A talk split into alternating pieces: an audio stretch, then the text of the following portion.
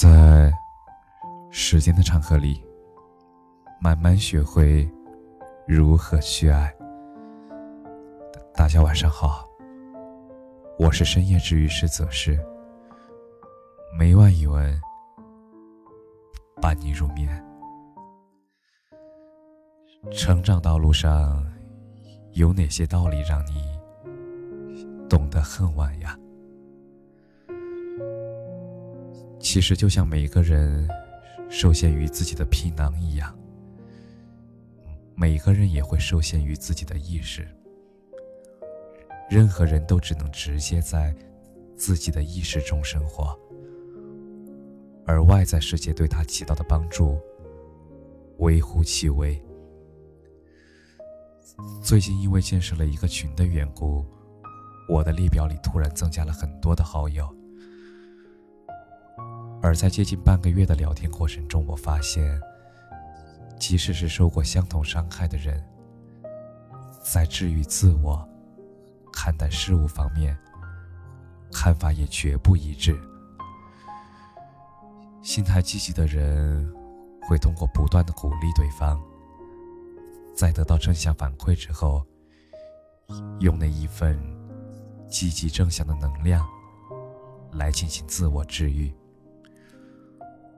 而这类人，我称他们为 A，是最相信自己可以、最有可能走出来的人。而 B 类人，则是一开始就陷入了“这太难了，我没有办法”。我不知道该怎么办的，而这类人很少发言。一旦发言，必是这件事没有那么容易。相比起来呀，C 类人数最少，这也是最难和他人建立友好关系的人。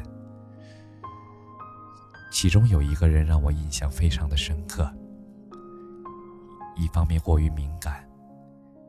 别人说句话就会下意识的以为是在批评自己，让大家与他的对话都显得小心翼翼、负担重重。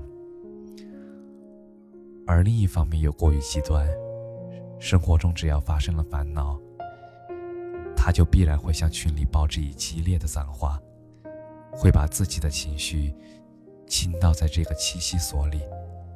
而他对他人的关注渴求度也极高，总是在群里问：“哎，怎么没有人回我呀？”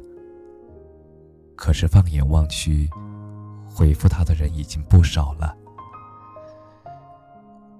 唉，其实大家以为他脆弱，所以说尽好话鼓励他，甚至列了他的十条优点，希望能让他对自己有信心。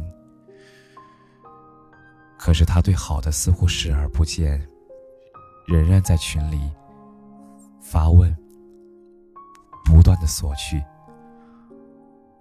而在得到回答后，嗯，哦，就表示自己做不到。久而久之，所有人都没有耐心了。其实人际交往中。遇到困扰和烦恼可以倾诉，可是不能在别人回应你、鼓励你之后，仍然把别人的好意全都打回去，还表示自己都办不到。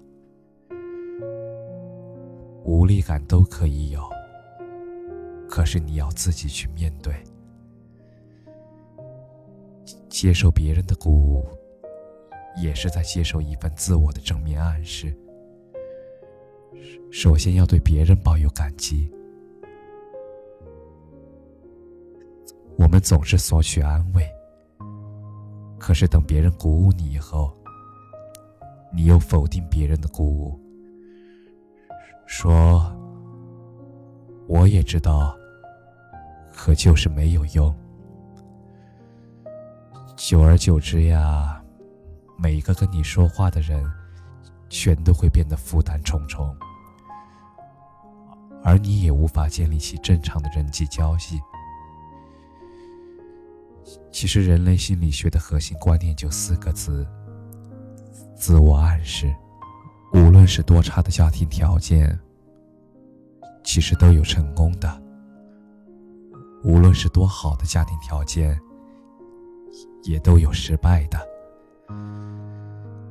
其实本质上，一个人的世界，并不是他所处的客观的世界，而是他自我暗示的主观世界。